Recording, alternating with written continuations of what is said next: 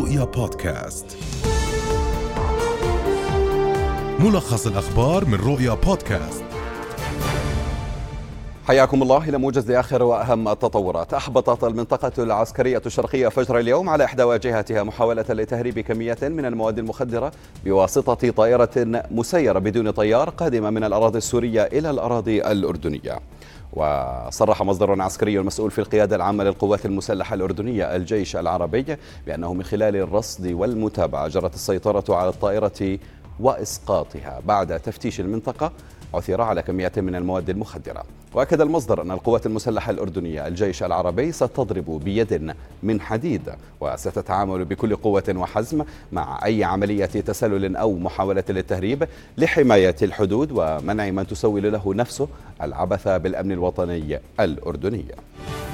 قال نائب رئيس الوزراء وزير الإدارة المحلية أن مشروع نظام صندوق الادخار لعمال الوطن سيرى النور قريبا ليشعر العمال بالأمان الوظيفي. وبخصوص الاستعدادات لفصل الشتاء أكد أن العمل جار لتجهيز الآليات والمعدات وتنظيف الأودية وعبارات المياه وذلك لمواجهة أي خطورة على المواطنين وممتلكاتهم.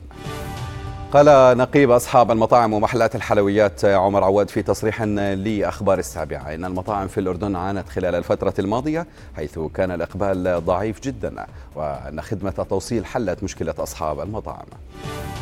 صرحت وزارة التربية والتعليم أن تطبيق سند ليس إلزاميا على طلبة المدارس كما هو الحال مع طلبة الجامعات. وقالت أمينة عام وزارة التربية والتعليم للشؤون الإدارية والمالية الدكتورة نجوى قبيلات أنه تم تزويد مديري المدارس بأسماء المعلمين غير الحاصلين على المطعوم وعليهم إحضار فحص PCR سلبي كل يوم أحد وخميس وذلك وفق أوامر الدفاع. وهذا الأمر مطبق أيضا على المراجعين. أجازت إدارة الغذاء والدواء الأمريكية إعطاء جرعة معززة لمن تلقى جرعتين من لقاح مختلف. وقالت الإدارة إنها خلصت إلى أن فوائد جرعة معززة من نوع آخر تفوق مخاطرها. ومعلنة السماح بإعطاء الجرعة المعززة لجميع من بلغوا 18 عاما فما فوق من الذين تلقوا لقاح جونسون جونسون وللأشخاص المعرضين للخطر الذين تلقوا جرعتي موديرنا أعلن الرئيس الأمريكي الأسبق دونالد ترامب إطلاق شبكة تروث سوشيال للتواصل الاجتماعي.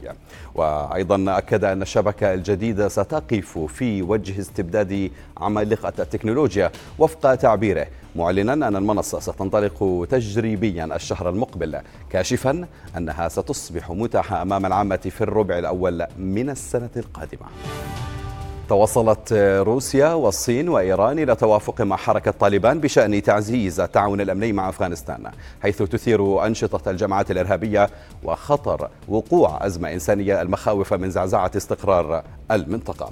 وشاركت في المحادثات عشر دول إقليمية أكدت رغبتها بمواصلة الدفع باتجاه تعزيز الأمن في البلاد بما يسهم في الاستقرار الإقليمي.